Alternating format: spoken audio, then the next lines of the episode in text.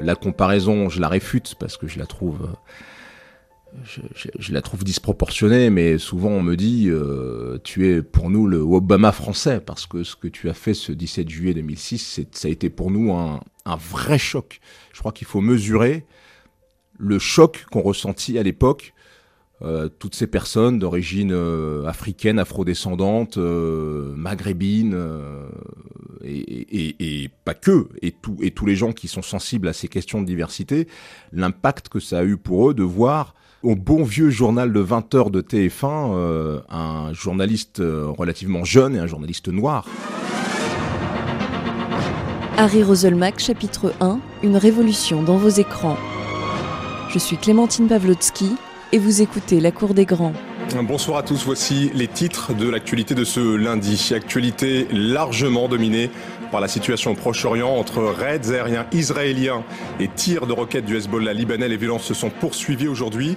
Les évacuations... Ma couleur, qui a été euh, au centre euh, d'un certain nombre d'articles avant que je prenne l'antenne ce 17 juillet 2006, a été un élément qui a, qui a attisé la curiosité, euh, l'intérêt de, de, téléspectateurs. Et, et, oui, je crois qu'effectivement, ça, a joué dans, cette audience euh, au-dessus de la, norme. On, naviguait entre 6 euh, et 8 euh, millions. Et là, on était dans le haut, effectivement, de, de la fourchette. Après, le plus important, et ça, on me le rappelle tous les jours, c'est l'impact que ça a pu avoir sur des familles entières qui incarnent la diversité. Ça a été quelque chose qui a été vécu de façon très intense et, sans doute plus intense par beaucoup de gens que par moi-même qui était à l'antenne. Sur le moment, j'ai mis de côté cet aspect premier noir A. Euh, depuis, je l'assume comme une conséquence de mon parcours et comme une conséquence de, de mon exposition, mais ça n'a jamais été l'une des raisons pour lesquelles j'ai fait les choix. C'est-à-dire que je n'ai pas accepté de faire le 20h pour ça, pour cette dimension-là, et si j'ai décidé, moi, d'arrêter le 20h, ce qui est une décision qui est, qui est assez euh, rare, euh, je ne l'ai... Enfin, si, si j'avais euh, si j'avais tenu compte de cet élément-là, je n'aurais pas arrêté.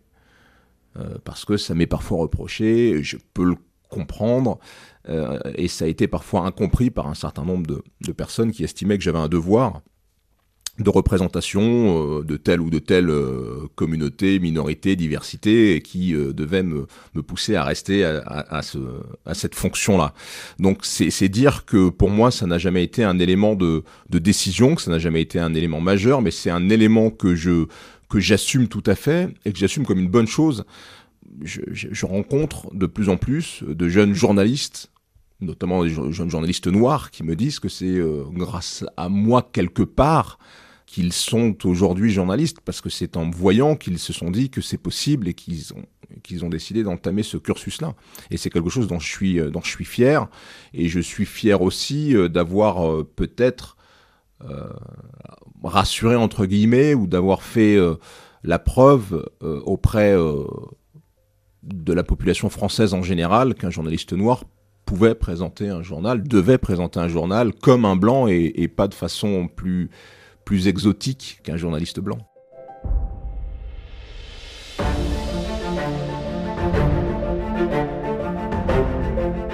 Harry Roselmack, chapitre 2 Les reportages en immersion.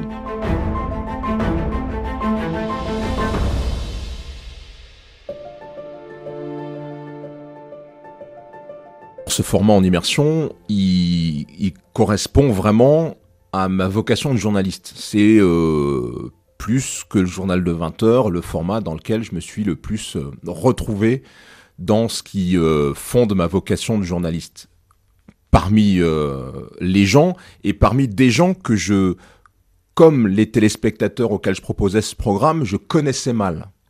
Ce que je trouve vraiment passionnant dans ce métier, c'est effectivement d'apprendre, et c'est d'apprendre à la source, d'apprendre des gens en y allant.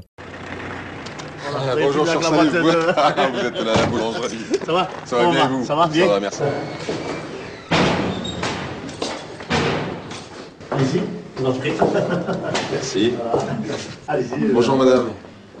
Vous allez bien? Ça va, merci à vous? Ce format en immersion, ce qui m'a apporté, c'est ça. C'est euh, c'est cet apprentissage euh, de terrain avec de l'information objective, mais aussi euh, de la sensibilité, de l'empathie et de l'émotion. Et ça, euh, je pense que ce sont des expériences qui sont irremplaçables. Euh, je voudrais qu'on revienne sur une de vos expériences d'immersion qui est assez originale, en tout cas venant d'un journaliste homme. C'est que vous avez réussi à entrer dans une communauté de, de femmes salafistes. comment est-ce que les portes se sont ouvertes pour vous? Qu'est-ce que vous avez fait pour qu'elles vous fassent confiance? Alors pourquoi les portes se sont ouvertes Vous avez prononcé le mot, c'est parce que les gens que je suis, enfin à la rencontre desquels je suis allé, ont eu confiance en moi. Et ça, c'est une donnée euh, essentielle du journaliste, et c'est un de ses problèmes les plus importants aujourd'hui, c'est qu'il y a une une forme de défiance qui se répand vis-à-vis des journalistes et qui euh, qui met en danger l'exercice de notre métier. C'est-à-dire que quand on est euh, accueilli euh, dans de plus en plus de lieux avec hostilité, bah, c'est compliqué de bah, de montrer la réalité de ce que l'on veut montrer puisque les gens nous sont hostiles. Enfin, je sais pas, moi je suis un peu gêné. Vous voulez pas vous asseoir auprès de votre mari ou? Non Parmi ce que permet euh, la religion euh, musulmane et parmi ce que permet le Coran, il y a la possibilité pour un homme d'avoir plusieurs femmes. Est-ce que, madame, ça c'est une disposition qui vous pose un problème, qui vous choque? Non, ça me choque pas, mais bon. Vraiment? Je peux répondre à cette question parce que. Mais, je voudrais, euh, l'entendre d'abord. Non, parce que moi je préfère répondre à cette question parce que je, préfère répondre. Mais est-ce qu'elle est peut d'abord répondre Vous savez pourquoi? Moi j'ai peur. La grande chance que, que j'ai, je pense que c'est par euh, l'éthique que j'essaye de respecter euh, depuis que je fais ce métier et depuis que les gens euh, d'abord m'entendent à la radio puis me voient à la télévision, c'est que il n'y a pas de crainte d'une vision biaisée de ma part. Et quand les gens effectivement ont, confiance en vous, dans votre éthique, bah, ils vous ouvrent des portes et, et cette communauté salafiste de Marseille m'a vraiment ouvert les portes parce que elle s'estimait victime de, préjugés, euh, d'idées reçues. Elle estimait être, euh, euh, vue d'une façon déformée et elle tenait à rétablir la vérité. Et cette vérité, elle n'est pas intégralement, j'ai envie de dire, acceptable. Les salafistes quiétistes, qui sont ceux que nous sommes allés voir, sont tout aussi opposés, tout aussi ulcérés que nous par les actes terroristes qui sont posés par certains qui se réclament d'un extrémisme euh, islamique. En revanche, il y a effectivement des choses qu'ils vivent différemment de nous, qui posent problème à notre vivre ensemble, et ça, on a pu le montrer, euh, y compris en, en, illustrant la séparation de tous les instants de la vie publique et de la vie collective entre les hommes et les femmes, et y compris dans la prière, les hommes et les femmes sont séparés par un mur, ne sont pas au même endroit, les femmes ne voient pas l'imam, elles sont euh, dans une petite pièce à l'arrière de la mosquée euh, et, on a pu aller dans cette petite pièce avec une femme qui, qui justifiait, qui expliquait cette séparation qui nous peut nous choquer. on a pu voir comment elles pouvaient elles suivre la prière en mosquée et vivre leur foi en mosquée avec cette particularité de la séparation. Tu crois que j'ai envie de me retrouver dans ta situation? Cette vie-là, j'en veux pas. Moi, ce que je veux, c'est créer, faire de la mode. Je vais ouvrir ma boutique. Tu vends pas ton âme. Je vais y arriver, tu vas voir. Je vais ouvrir ma boutique à Paris et je reviendrai te chercher. L'insouciance, c'est pas une excuse. Je veux être tranquille, je veux pas d'ennui. J'ai déjà tué une fois, sans vraie raison.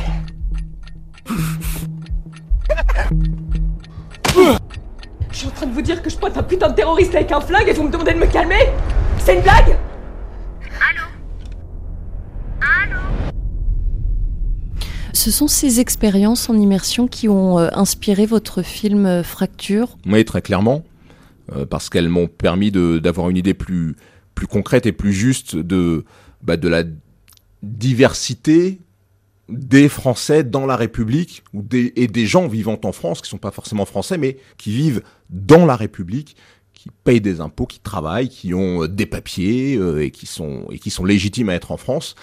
euh, cette photographie de la France, on l'a fait trop peu. On, on, vit encore dans un, dans un fantasme de d'unité, euh, d'égalité, euh, d'indivisibilité qui n'est plus vrai sur le terrain sociologique et donc euh, ça m'a permis d'avoir une vision plus juste de ça et d'imaginer effectivement les défis que ça posait pour pour notre vivre ensemble. Harry Roselmack, chapitre 3, le désir de création.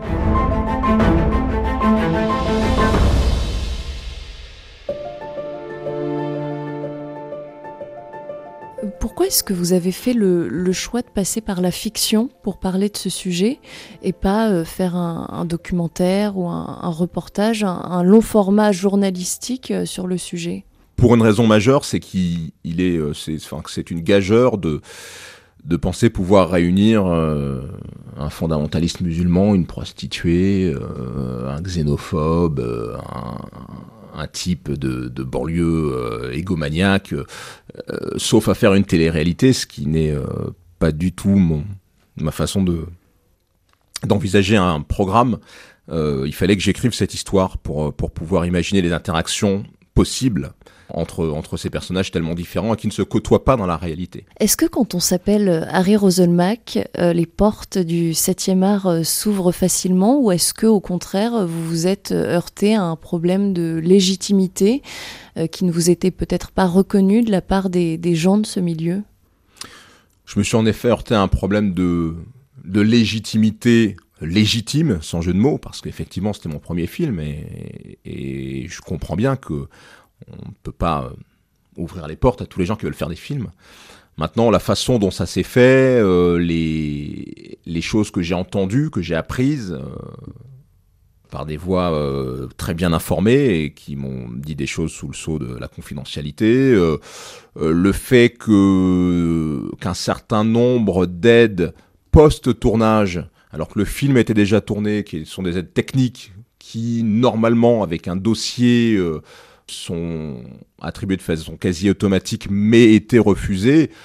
Tout ça euh, fait qu'effectivement j'ai vécu sur le moment. Maintenant je suis très loin de ça. Moi je suis pas quelqu'un qui, qui m'arrête sur sur les, les, difficultés, les obstacles. Au contraire, je pense que c'est que c'est formateur et que ça ça permet d'apprendre peut-être encore plus.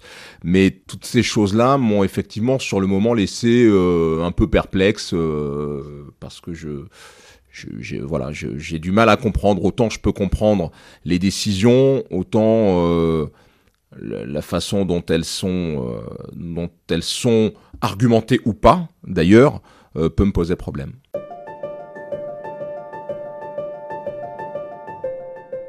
Ce qui est sûr, c'est qu'aujourd'hui, ce film qui a été vraiment imaginé au départ aussi comme un outil de discussion et de dialogue sur notre société, euh, on va où? Comme ça On va où ensemble?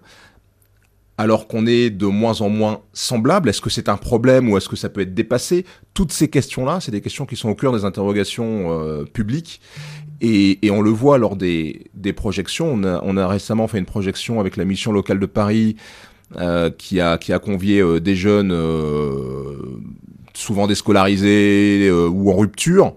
Euh, des jeunes qui sont un public qui est considéré comme un public pas facile, mais quand vous voyez euh, l'intérêt qu'ils ont eu pour le film et, pour la discussion qui a suivi, euh, vous vous dites, alors qu'on peut, on peut estimer que ces jeunes sont un peu en abandon vis-à-vis de, des questions collectives, qui s'occupent plus de ce qui peut, de leur destin très personnel, on se rend compte que non, ils sont aussi préoccupés, ils ont aussi un intérêt pour ces questions collectives, et Fracture est, est le, le film, euh, l'un des films parfaits pour parler de ces choses-là, pour réfléchir à, ces choses-là. Et je suis sûr qu'il va, va finir par avoir, euh, par trouver son chemin et par rencontrer le, plus grand nombre.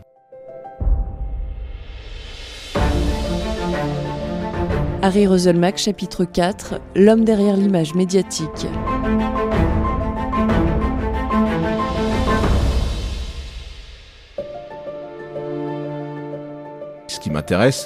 C'est par euh, ma popularité pouvoir toucher le plus grand nombre de personnes avec ce que je fais de public. avec mes émissions, mes films, mes, mes, mes, mes, séries à venir, ma musique, pourquoi pas. C'est toucher le maximum de gens grâce à ça. Mais le, voilà, la notoriété en elle-même ne m'intéresse pas, même si elle me réserve beaucoup plus de très bons moments que de mauvais. Euh, chaque semaine, euh, j'ai droit à un sourire de quelqu'un que je connais pas, que je croise dans la rue, qui me reconnaît. L'autre fois, j'ai tapé dans la main en passant un type euh, qui devait bosser pour la mairie de Paris, qui m'a reconnu. il avait le smile, bah, je l'ai eu aussi, et on s'est tapé dans la main. Enfin, des choses comme ça, très simples, mais, qui font du bien. Quand on vous suit euh, sur les réseaux sociaux, notamment sur Instagram, on voit bien que effectivement vous dévoilez assez peu de choses de votre vie privée ou alors en tout cas de façon euh, très très pudique. En 2018, quand euh, vous avez perdu votre grand-mère, vous avez fait un petit post sur sur Instagram. Qu'est-ce que vous avez conservé d'elle?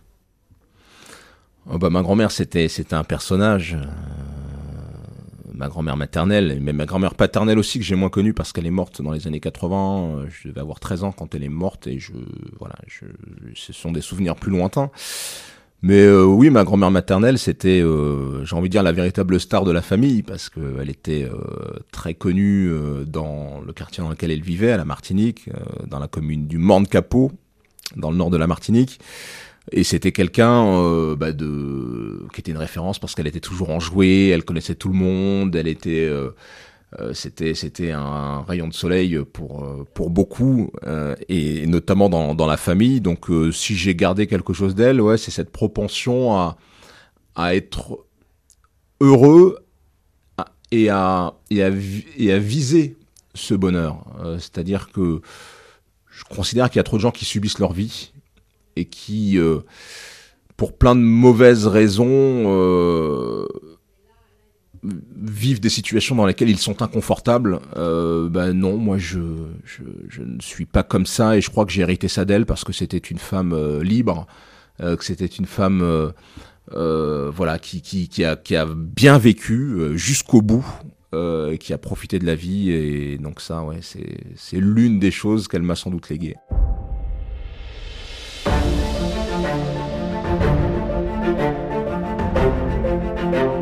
Harry Roselmack, chapitre 5 Les coulisses d'une ascension.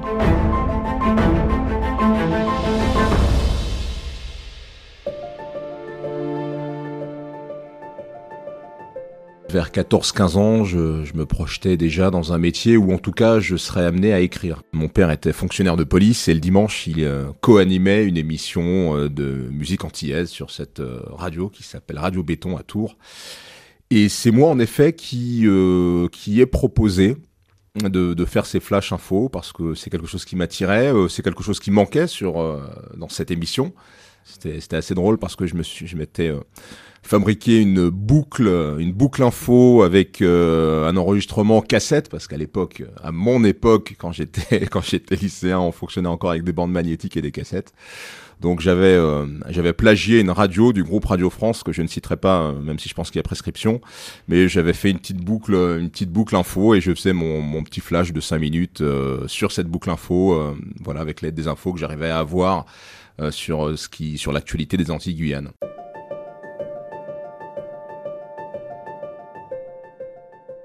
En 2001, je, je faisais des, des, remplacements dans les locales de Radio France. J'étais à France Bleu Melun, à l'époque et je me rappelle avoir répondu à une petite annonce qui euh, recherchait un journaliste euh, originaire de l'outre-mer pour présenter un, euh, voilà un journal lié à l'outre-mer. Donc j'ai répondu j'ai répondu à cette petite annonce et il s'est avéré que c'était une annonce un peu masquée pour recruter un, présentateur météo à TF1 à l'époque, en remplacement d'Alain Gillot-Pétré qui était parti.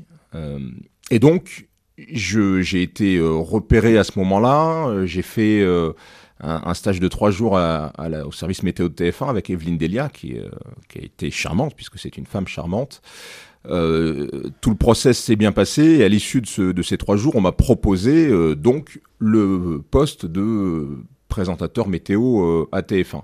Ce qu'à l'époque, je n'acceptais qu'à une condition, c'est que je puisse être à côté de ça, parce que c'était pas un plein temps, euh, à côté de ça, journaliste à LCI. Euh, le patron euh, de LCI de l'époque, que j'ai retrouvé plus tard, hein, mais a refusé cette, cette possibilité. Et donc, à ce moment-là, bon, Xavier Couture, qui était le, qui était le patron de, l'antenne à TF1, et Robert Namias ont un peu assisté pour que j'accepte ce, ce, poste qui, effectivement, est l'un des plus exposés de France. Mais je n'y exerçais pas le métier que je voulais faire. Donc à l'époque, j'ai refusé. Euh, donc 2001, et ce qui est marrant, c'est qu'en 2006, TF1 me recontacte pour me proposer cette fois de remplacer euh, PPDA aux 20h. Comme quoi, il faut rester euh, focus sur ses objectifs et voilà, ne pas se laisser détourner par de belles propositions, mais qui correspondent pas tout à fait. Et je le dis avec tout le respect que j'ai pour la présentation météo, qui est un exercice très compliqué, qui est un exercice majeur, mais qui correspondait pas à ce que moi je voulais. Pour moi, été une leçon.